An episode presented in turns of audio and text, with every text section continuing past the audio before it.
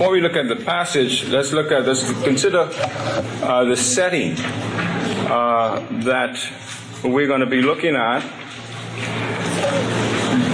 Jewish officials did their best at what those persons who support politicians do spin doctoring. You know, spin doctoring is not new by the way. That's not new. It's been around for ages. These guys were doing it, and the Jewish leaders were doing their best at spin doctoring their effort to control the shape and message about the empty tomb. They would come up with all kinds of stories as to why the tomb was empty, other than the fact that Jesus had risen from the dead. But they couldn't control, they had no control over the resurrected Jesus. Over a 40 day period, Jesus appeared numerous times to various individuals and groups, presumably to encourage them and teach them those things they had not been able to learn before the crucifixion. Now, Jesus had done a lot in trying to teach and prepare his disciples before the crucifixion, but there's some things that they still didn't get. They still missed it. They still get, didn't get everything that he wanted to teach. And so he's using these 40 days after the resurrection uh, to sort of cement in their minds some of the things that he had been trying to teach them. And we know the power of repetition. And so that's what Jesus was doing in these 40 days. He's basically saying some of the same things he said before. At the end of the 40 days, Jesus had one final appearance and one word of instruction before returning to the Father in heaven. Okay, here's the first question you have then on page 67 of your guide. Whose words always catch your attention? Whose words always catch your attention? Let's not all go at once. people who talk in sense. People who talk in sense, okay? You're right. Uh, people who, who, make a lot of sense in what they say. They would get your attention more uh, than people who don't make any kind of sense. Okay, look at the point at the top of page 68. What does it say?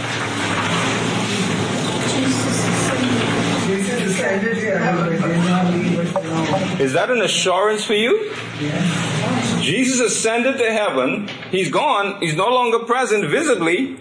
But are we alone? No. No, we'll never be alone. Uh, in fact, God says, I will never leave you nor forsake you. Okay, let's look at the Bible Meets Life section on page 68. Could we have someone read that, please? Want to know what's important to people? Find out what's on their mind when they come to the end of their life. Look at these famous last words, for example.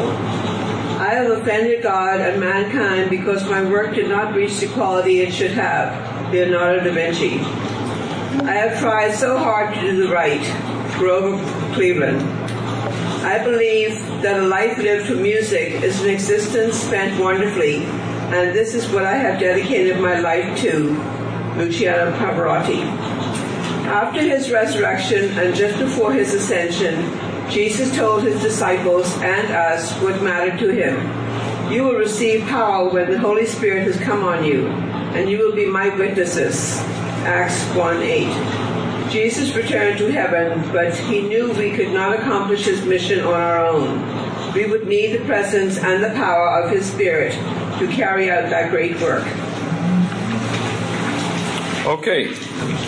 Let's look at the first passage then. If we can have someone read verse, just verse 3 on page 69. Just verse 3. After he had suffered, he also presented himself alive to them by many convincing proofs, appearing, appearing to them during 40 days and speaking about the kingdom of God. Okay. Acts chapter 1 and Luke chapter 24 cover much of the same material, uh, almost identical. Although Acts 1 summarizes what Luke 24 addresses in much greater detail after uh, Jesus' resurrection. Uh, and so he appeared to his disciples, showing them to be, showing himself to be risen bodily. So remember, a lot of people saying it was a spirit. And so he, he came before them, he showed them that he had risen bodily. And notice the verse has an interesting uh, description there. With many convincing proofs. You see that? Convincing proofs. The term convincing proofs has a sense of irrefutable evidence. In other words, evidence that there's no way of getting around or getting away from. And that's why it is coined that way, convincing proof. When you convince, try to convince somebody of something, what are you trying to do? Persuade. Persuade them. You get them to, to, you're trying to get them to think along the terms that you're thinking. And so the term convincing proofs shows that there's no way of getting around it. Even though the spin doctors were working hard. They were working hard. He appeared to many, he appeared to them many times over a period of 40 days. Not just once, but over that 40 day period, he appeared to them many, many times. And, uh, most likely, his appearances were intended uh, to strengthen their faith for the task of being his witnesses and also to help them to deal with the lingering doubts that they had. Now, even though they had seen Jesus visibly, bodily, after the resurrection, many of them still had some lingering doubts in their minds. They were still doubtful. Look at uh, Matthew chapter 28, verse 17. When they saw him, they worshiped him, but some of them doubted. See that? They were excited, they were worshiping him when they saw him, but some of them doubted. And then in Luke chapter 24, we see the same thing.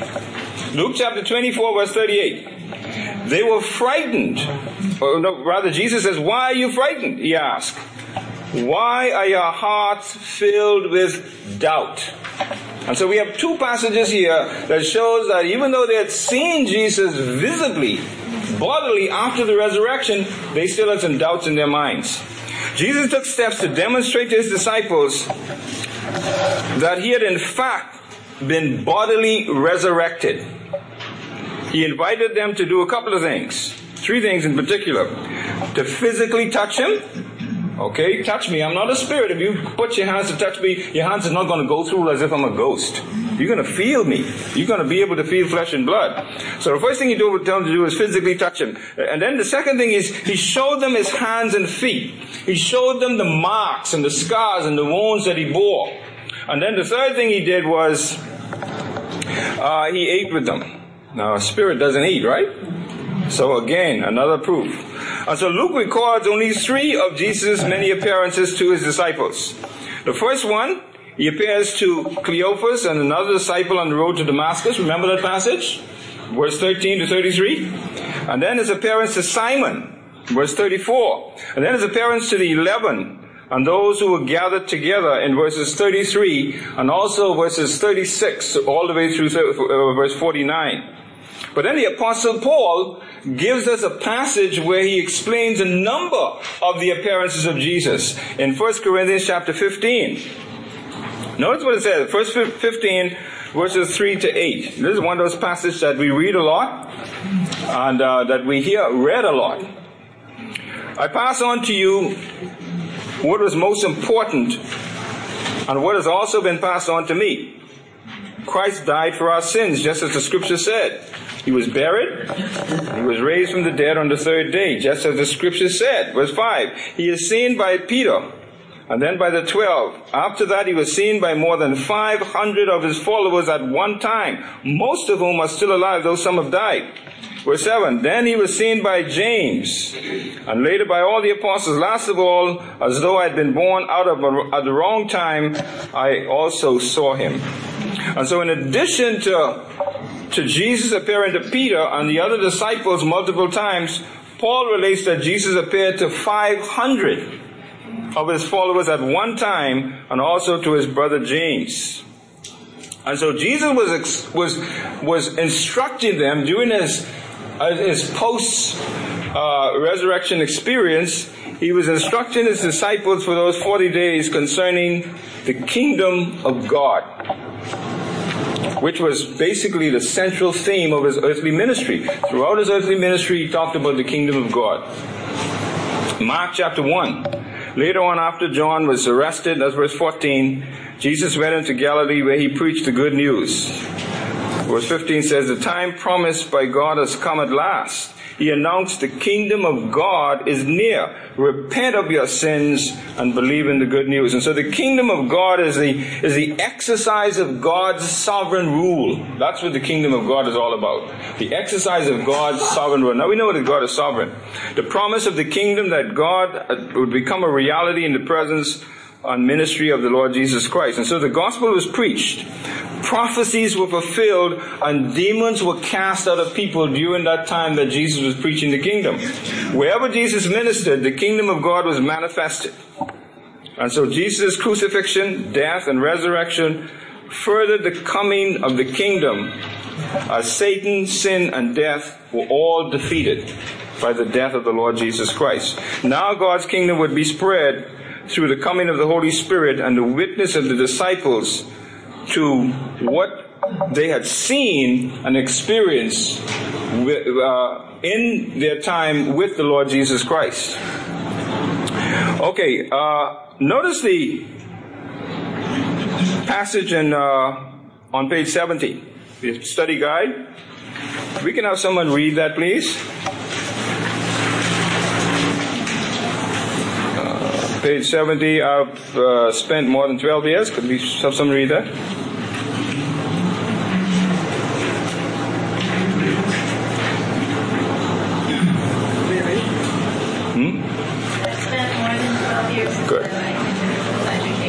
Good. I chose that path because I had a passion for ministry and God's Word. Despite the depth of my passion, though an interesting thing happened over time. God's Word more and more, it seemed that my hunger for it diminished. Reading and studying God's Word became information rather than illumination. That all changed when I left the classroom and started using the Bible in ministry.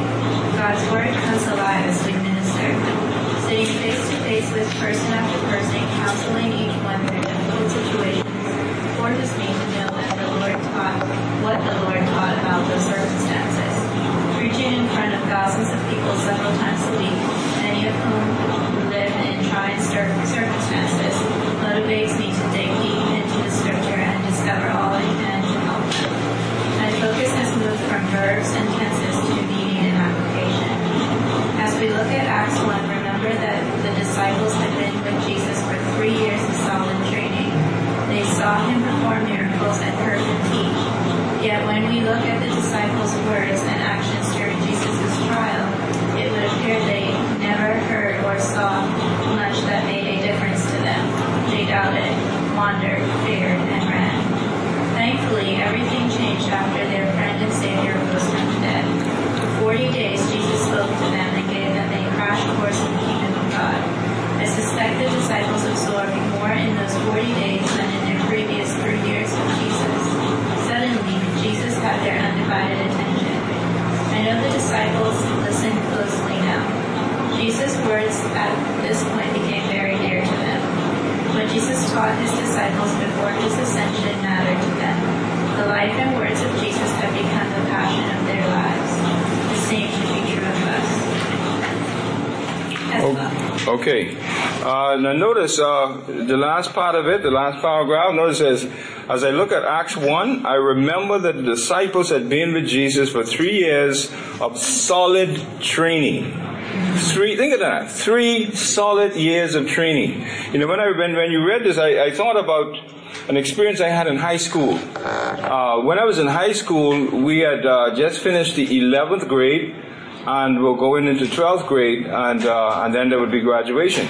Well, um, something interesting happened. They decided that if your grades wasn't up, you weren't going to make it to 12th grade. And so they were going to, they had a, whole general assembly, and they were going to call the names of those persons who were going to make it to go into 12th grade. Now imagine uh, where I was, because all during that time I thought about uh, what, what, it says here, uh, three years of solid training.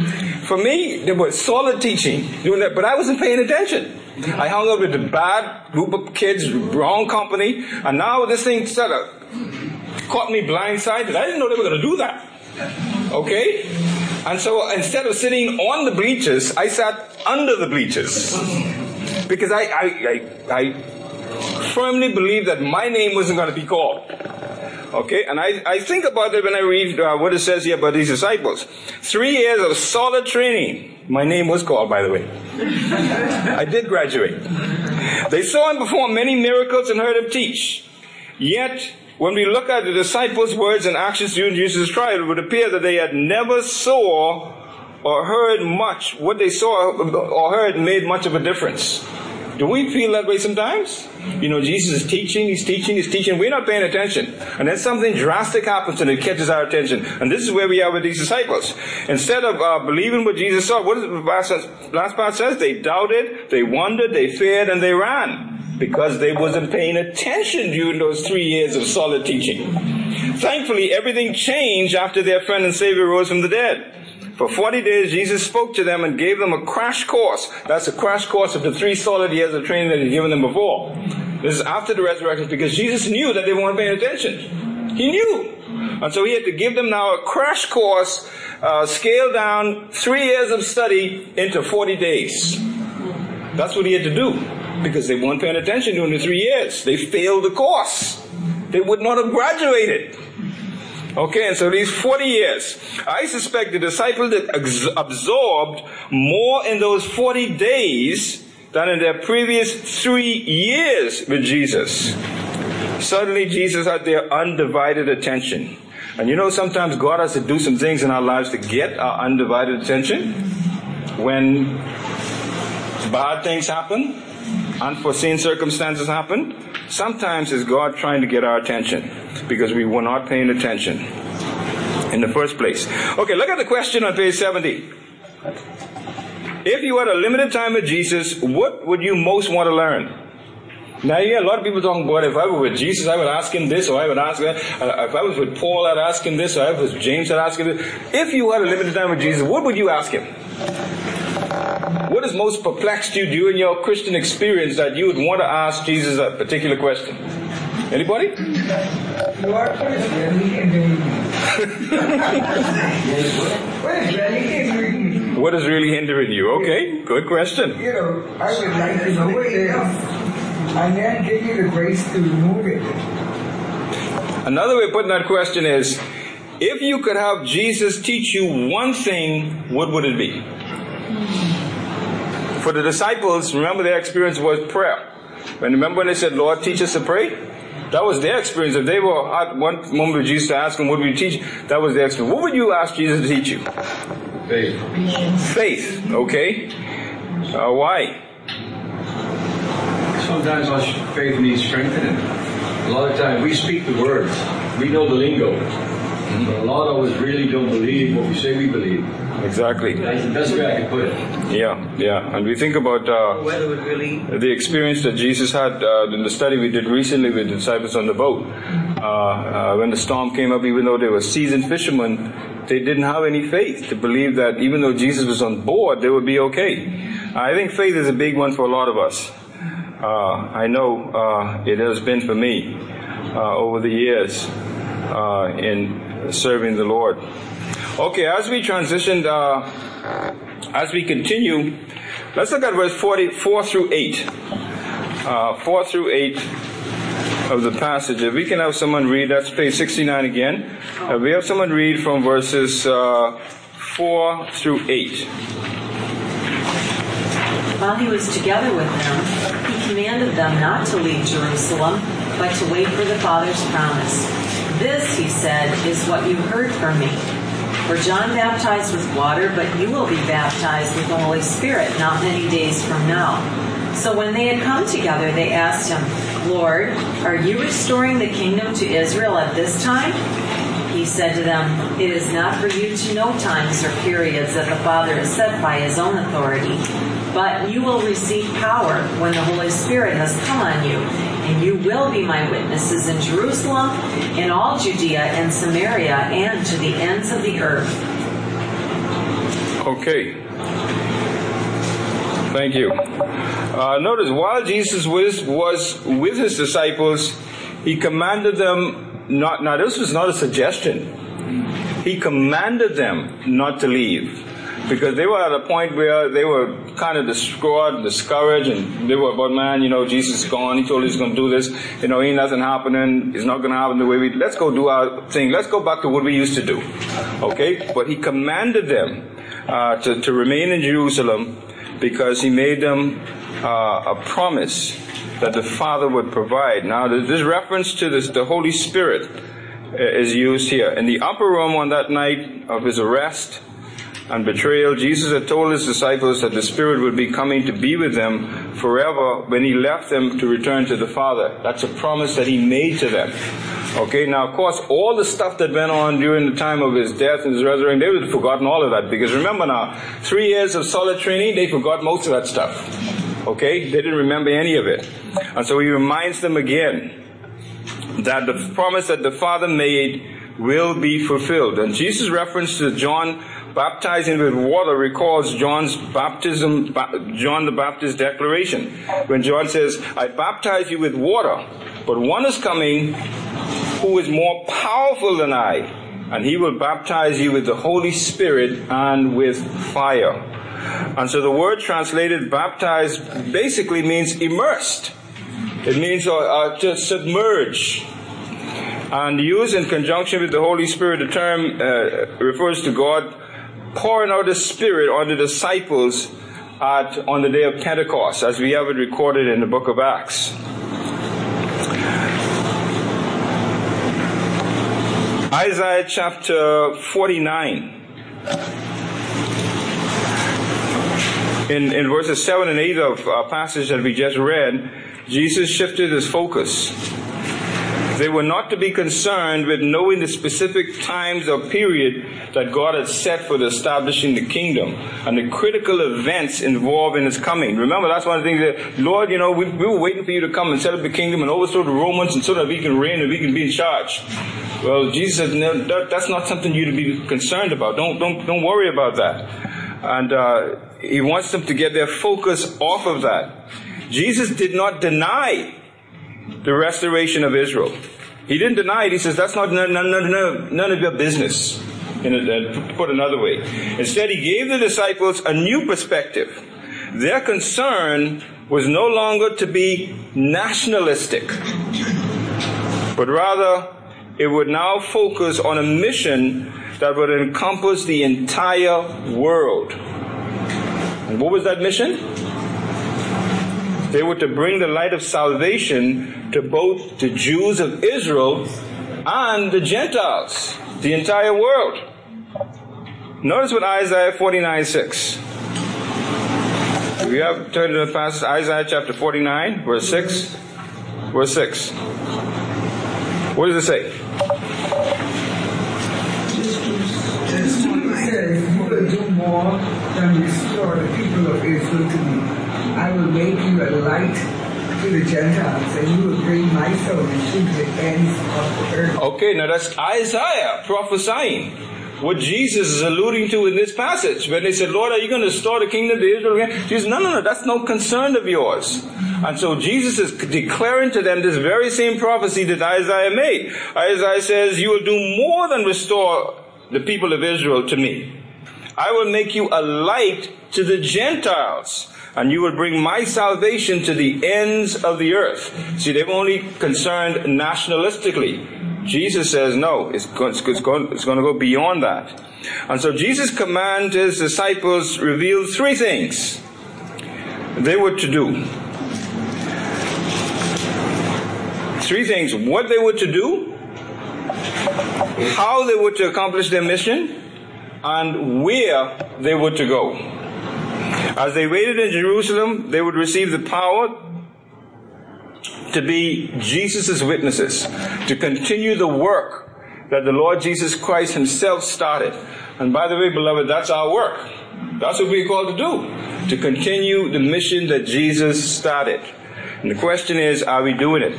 God the Holy Spirit would simply would supply the necessary power to accomplish the task. You know, some folks will you know, I've never done that before. I don't think I could do that. You know, God has given us the power by the Holy Spirit to do it. And along with the Holy Spirit's power comes the courage to do it. I remember going on a mission trip one time and, and where was it? where was it? Oh, Cat Island. Cat Island. We were we were going uh, we were going house to house to house in Cat Island, and you think you know you you we are accustomed to thinking that everybody's heard the gospel, everybody's heard the plan of salvation, right? We think that, don't we? You know, because that's the kind of environment that we come up in. Well, we had a map. And uh, we would meet at the mission house and we would go over the map and says, okay, we had a group of 20 people. Uh, this group was going to go in that settlement. That group was going to go in that settlement. Next group was going to settlement. And uh, we went, our group went to the settlement. When we got to our settlement, we realized that we had come to a point that wasn't on the map. I said, well, what do we do now? Uh, we've gone to the, to the, to the settlement that the map says we are supposed to go to, but when we get to that settlement, we realize that it's not sea there, there's more land. There's another road that continues on, but it was not on the map. What do we do? Let's go on. And so we went into the settlement, and we got there, and we saw two little boys on the dock fishing. You know, and uh, so we stopped and we shared the gospel with them. Those two boys gave their hearts to the Lord. Praise the Lord. Okay, that wasn't on the map. Now, some of them say, well, you know, uh, we're supposed to go in that settlement. We've done our duty. Let's go back. Okay? We didn't. We saw that there was more road to cover. So we continued on. We went further on into the settlement, saw a man sitting on his porch in his little rocking chair. Uh, got in a conversation with him, talking. He was about 94 years old. Okay, and we shared the gospel with him. You know, he said, "I have never heard the gospel shared like that before." He had never heard the gospel like that before. He gave his heart to the Lord at 94 years of age. The point is, we are supposed to be carrying on the ministry that Jesus started. And that's what Jesus is trying to get his disciples uh, to do here. The mission would expand to the province of Judea. Well, first of all, it started in Jerusalem. The disciples were to begin witnessing in Jerusalem among their own people. Okay, right where we are, our own neighborhoods. Move out from there. The mission would expand to the province of Judea. That could be probably some of the islands and then into the non-Jewish territory of Samaria, and finally to the ends of the earth. Jesus' words in verse 8 gave an outline of Christianity's geographic expansion as the Spirit empowered Jesus' followers in the book of Acts. And although the Acts contains much more than just the account of where the gospel is to be spread, it includes a whole lot more than that. Look at the question on page 72. In your own words, how would you describe the presence and work of the Holy Spirit? In your own words. One sentence. How would you describe the presence or and work of the Holy Spirit? Anybody? Indwelling. Huh? Indwelling. Indwelling, okay? Definitely. Hmm? You want one word, right? And yeah, that, that's one word is good, indwelling. But could we do it in a sentence? A brief sentence. Huh? Instructions and directions where to go. Instructions and directions where to go. Okay, uh, yeah, we take that one. Refilling. Refilling. Okay. Okay. Empowering people to Empowering people witness. to witness. Okay, that's a good one. Empowering people to witness, and that's uh, that's what we have to go on. Uh, when we uh, try to come up with excuses as to why we shouldn't go, and uh, and of course there are some things that will discourage us, you know, uh, uh, along the way, and that is to be expected. I remember standing on a street corner in Atlanta, Georgia, distributing tracts on one of our mission trips, and this guy uh, took the tract and said, "I'll tell you what I think about you and your Jesus." He took the tract and he tore it up into pieces.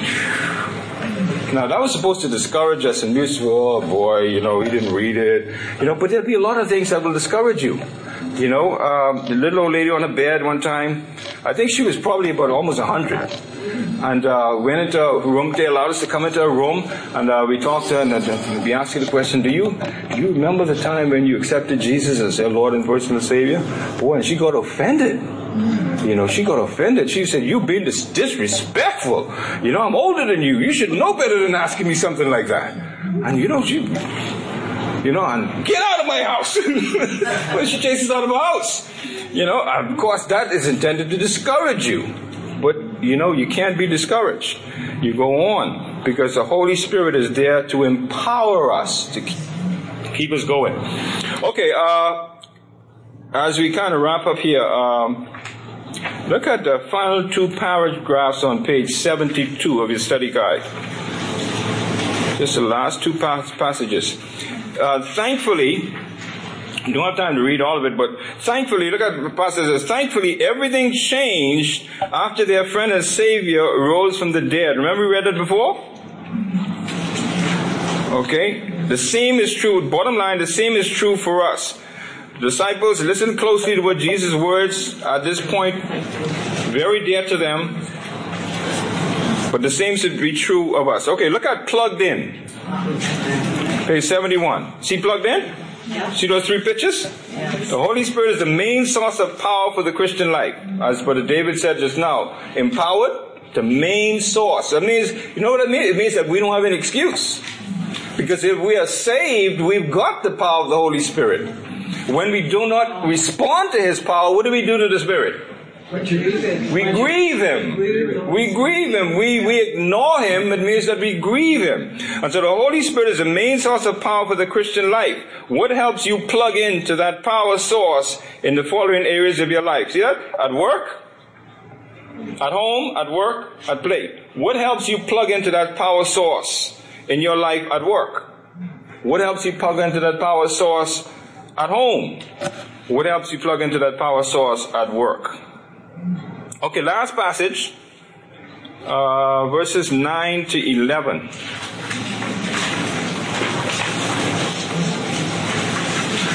And I'll read. After he had said this, he was taken up as they were watching, and a cloud took him out of their sight. While he was going, they were gazing into heaven, and suddenly two men in white clothes stood by them.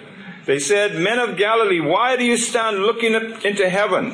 This Jesus, who has been taken from you into heaven, will come in the same way that you have seen him go in, going into heaven. See that? The term cloud is used of normal, everyday weather related phenomena. In the New Testament, clouds are usually associated with the power and presence of God, or and or uh, eschatological events, as we see them recorded in Scripture. Clouds are associated with the presence and power of God in the New Testament as well. Anytime we see clouds, we think we have an experience with, with God revealing Himself in, in, in, in a certain way.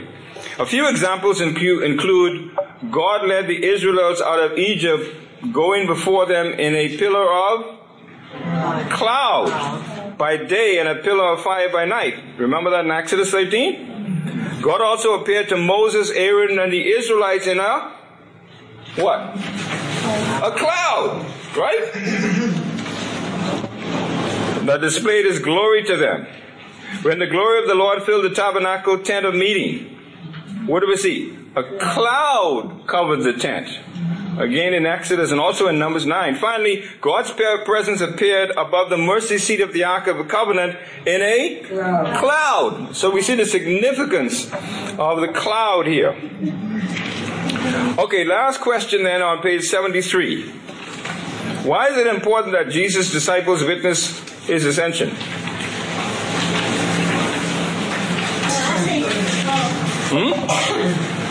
I think, oh, I think the re- Go ahead, Sister Marguerite.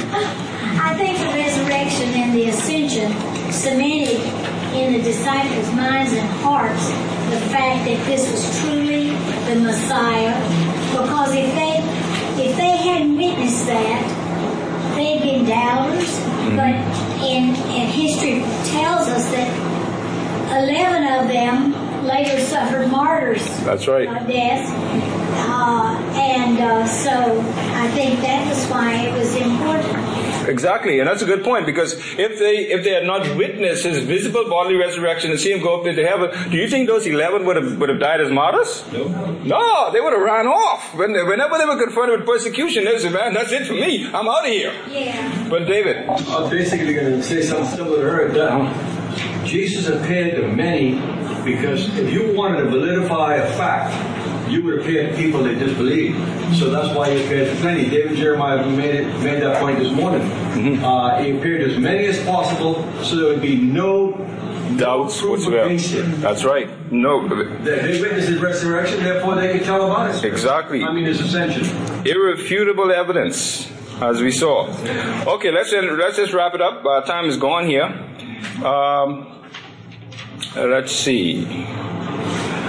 The last page. Live it out. Page 74.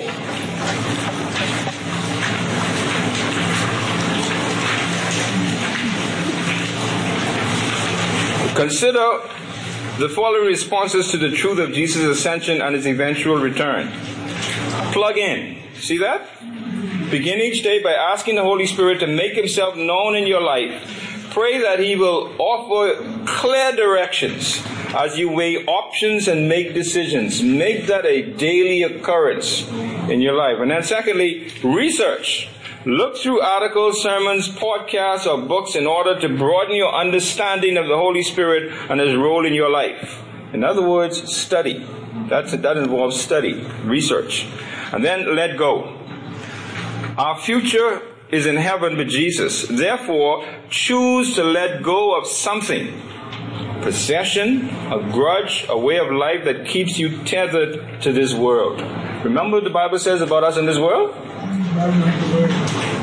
Love not the world or the things of the world. And that's interesting because tethered means what? Tied to something, right? So get loose.